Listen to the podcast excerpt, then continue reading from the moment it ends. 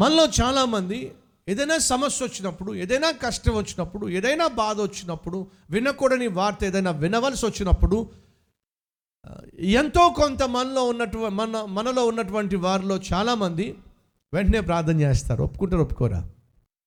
వెంటనే మీరు ఎవరిని తలుచుకుంటారు? దేవుణ్ణి తలుచుకుంటారు. దేవునికి మొరపెడతారు. ఇస్రాయేలీలు కూడా భయం వచ్చినప్పుడు కష్టం వచ్చినప్పుడు వెంటనే మొరపెట్టారు. ఇలా వెంటనే వాళ్ళు మొరపెట్టారు అంటే వాళ్ళు భక్తులుగా భక్తులు అంటారా భక్తులు కాదంటారా? ఏమంటారు మీరు? కష్టం వచ్చిన వెంటనే దేవుడు జ్ఞాపకం వచ్చాడు అంటే వాళ్ళు ఇంతకీ మంచోళ్ళు కాదంటారా మంచోళ్ళు అంటారా? దయచేసి వినండి. సహజంగా మనుషులలో ఉండేటటువంటి ఒక లక్షణం ఏమిటంటే అన్నీ బాగున్నప్పుడు దేవుడు జ్ఞాపకానికి రాడు. అంతా బాగున్నప్పుడు దేవుడు జ్ఞాపకానికి రాడు. రోగం లేకపోతే డాక్టర్ గారు ఎలా జ్ఞాపకానికి రారో అలాగే సమస్యలు లేకపోతే దేవుడు కూడా చాలామందికి జ్ఞాపకానికి రాడు. కష్టం వచ్చినప్పుడు దేవుడు జ్ఞాపకానికి వస్తున్నాడు. కష్టం తీరిపోయిన తర్వాత దేవుణ్ణి మనం మర్చిపోతున్నామంటే మనం సరైన ఆత్మీయులము కానే కాదు. వీళ్ళు దేవునికి మొరపెట్టారు అని అంటే వాళ్ళు భక్తులై మొరపెట్టలా. ఆ భయాన్ని తట్టుకోలేక మొరపెట్టారు. ఆ భయాన్ని భరించలేక మొరపెట్టారు. దయచేసి గమనించండి. మనలో రెండు తెగలు. ఒకరు ఎప్పుడూ దేవునితో మాట్లాడేవాళ్ళు. ఎప్పుడూ ప్రార్థనను తమ జీవితంలో కొనసాగించేవాళ్ళు. ప్రతి దినము ప్రార్థించేవాళ్ళు. మరొకరు ఎవరో తెలుసా? కష్టం వస్తేనే ప్రార్థన చేసేవాళ్ళు. సమస్య వస్తేనే ప్రార్థన చేసేవాళ్ళు. ఏదైనా విపత్తు వస్తేనే మోకరించేవాళ్ళు. లేకపోతే మోకరించవుగా? అడుగుతున్న మీలో ఎంతమంది మోకరించి ప్రార్థన చేసి ఎంతకాలం అయింది? అంటే మీరు మీకు తెలుసు బాగా. మీరు మోకరించి ప్రార్థన చేసి ఎంతకాలం అయింది. ఒకసారి ఆలోచించండి. అలవాటు ప్రకారం మోకరించే వాళ్ళు కొంతమంది ఉంటారు. లేదా ఖచ్చితంగా ప్రతిరోజు లేచిన వెంటనే మోకరించే వాళ్ళు కొంతమంది ఉంటారు. దానియలు తన యథాప్రకారము దినమునకు ముమ్మారు ప్రార్థన చేసేవాడు. కష్టాలు వస్తే ప్రార్థన చేసేవాడా? శ్రమలు వస్తే ప్రార్థన చేసేవాడా? మరి ఎలా ప్రార్థన చేసేవాడు? అది అతనికి అలవాటు. దేవునితో మాట్లాడడం ప్రార్థనలో దేవుని సందులో కనిపించడం అది అతనికి అలవాటు. మనకు టీ తాగడం అలవాటు ఉంటుంది కాఫీ తాగడం అలవాటు ఉంటుంది కొంతమందికి సీరియళ్ళు చూడడం అలవాటు ఉంటుంది కొంతమందికి సినిమా చూడడం అలవాటు కొంతమందికి సిగరెట్ కాల్చడం అలవాటు కొంతమందికి తాగడం అలవాటు తిరగడం అలవాటు. కానీ దేవుని బిడ్డలకు ప్రార్థించటము అనేది ఒక అలవాటు.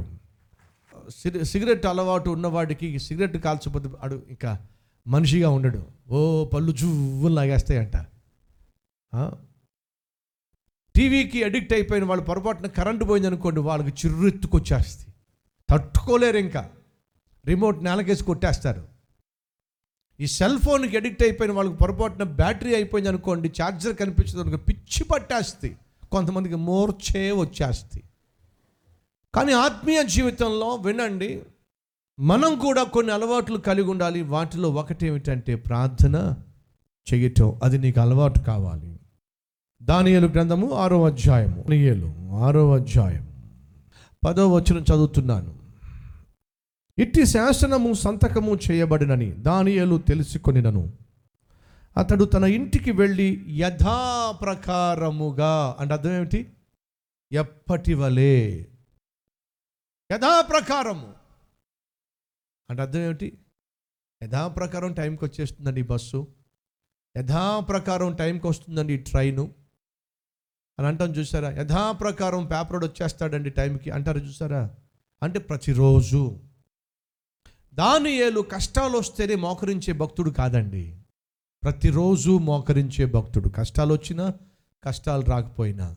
తన ప్రార్థనా జీవితంలో మాత్రం ఎటువంటి మార్పు లేదండి. ఈరోజు నా ప్రశ్న. మనలో ఎవరైనా కష్టాలు వచ్చినప్పుడు శ్రమలు వచ్చినప్పుడు మాత్రమే మోకరించే వాళ్ళు ప్రార్థించేవారుగా ఉన్నట్లయితే మనం మనల్ని సరిచేసుకోవాలి.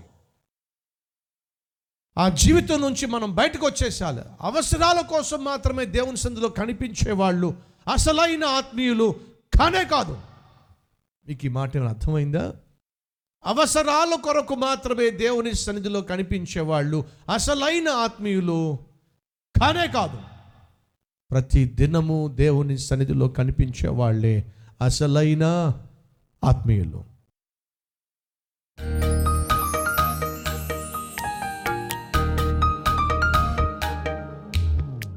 పరిశుద్ధుడా ఉన్న ఫలాన మమ్మును మీ చేతికి అప్పగిస్తున్నావు. మాలో ఉన్న భయాలను తొలగించండి. మాలో ఉన్న భీతిని తొలగించండి. భయమునకు కారణమైన ప్రతి తప్పును ప్రతి పాపమును మన్నించండి.